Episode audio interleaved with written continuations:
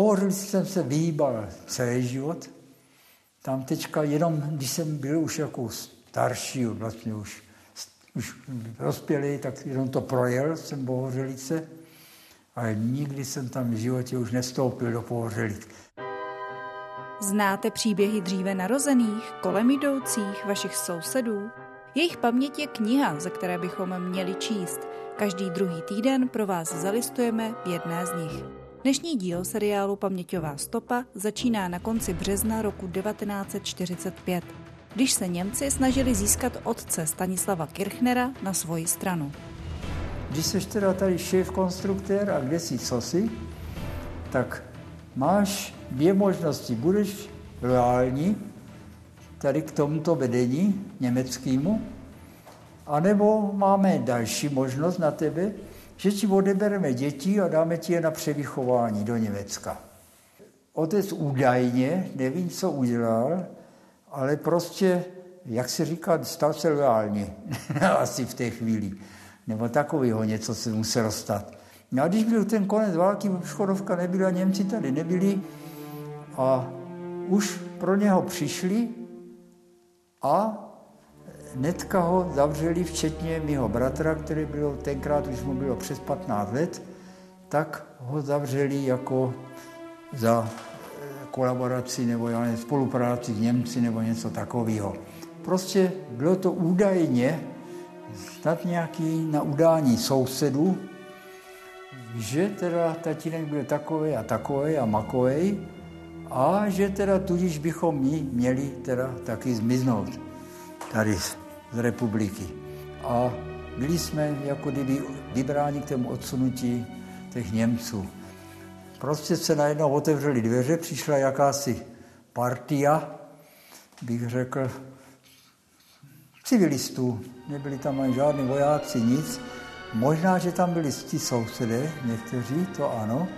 A prostě dostali, maminka dostala befel, že do půl hodiny, ať se zbalí, a vezme si nejnutnější doklady a že si může vzít něco, jako, protože viděl, že jsem tam já osmiletý nemalý, malý kluk, tak něco sebou a jako, že se máme dostavit pod jejich dozorem, teda už tady na Malátovou ulici.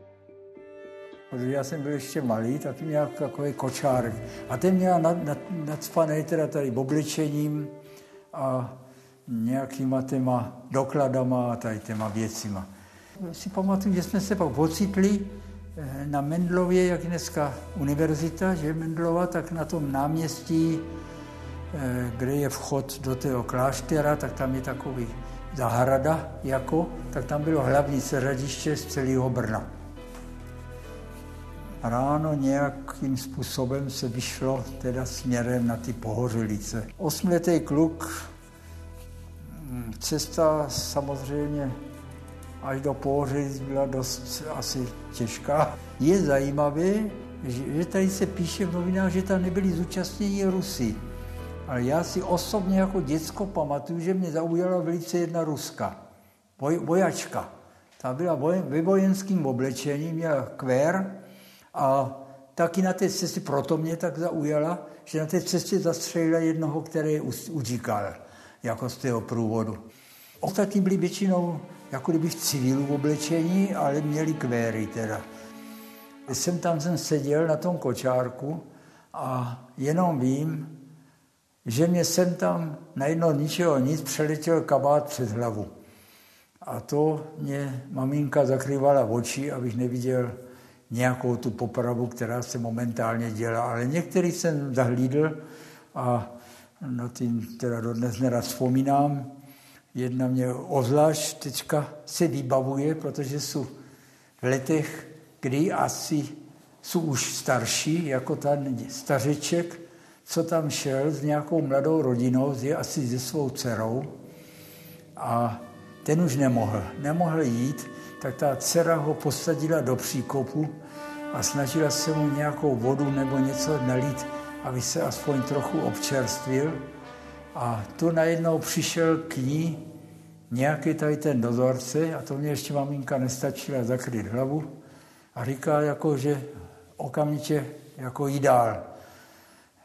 měl pušku a ona říká, no nemůže, tatínek už tady pomalu umírá.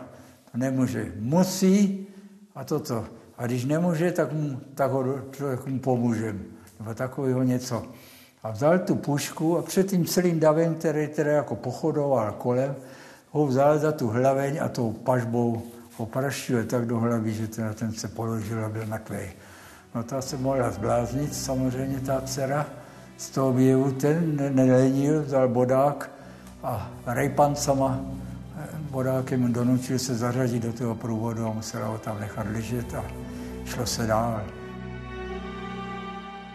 Tady se píše v novinách, že se přišlo do jakýsiho, jakýsi hálí nějakého podniku. U nás to nebyla hala, jestli to byl ten druhý transport, možný to je, ale byl to velkostatek.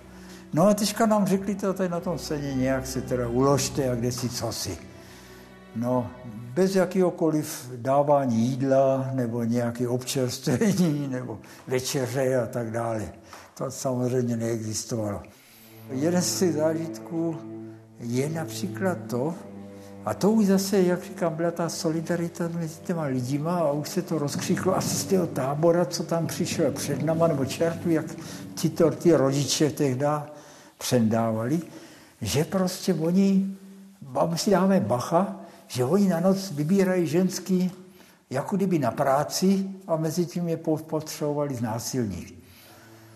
Maminka jim dokázala, že ona je Češka, takže byla odsunutá neprávem a po těch sedmi dnech my jsme dostali jako možnost opustit teda lágr a bez jakýkoliv teda možnosti doprovodu dom. Jak říká moje žena, velice krásnou věc je potřeba odpustit ale nezapomenout. Nezapomenout, poučit se z toho.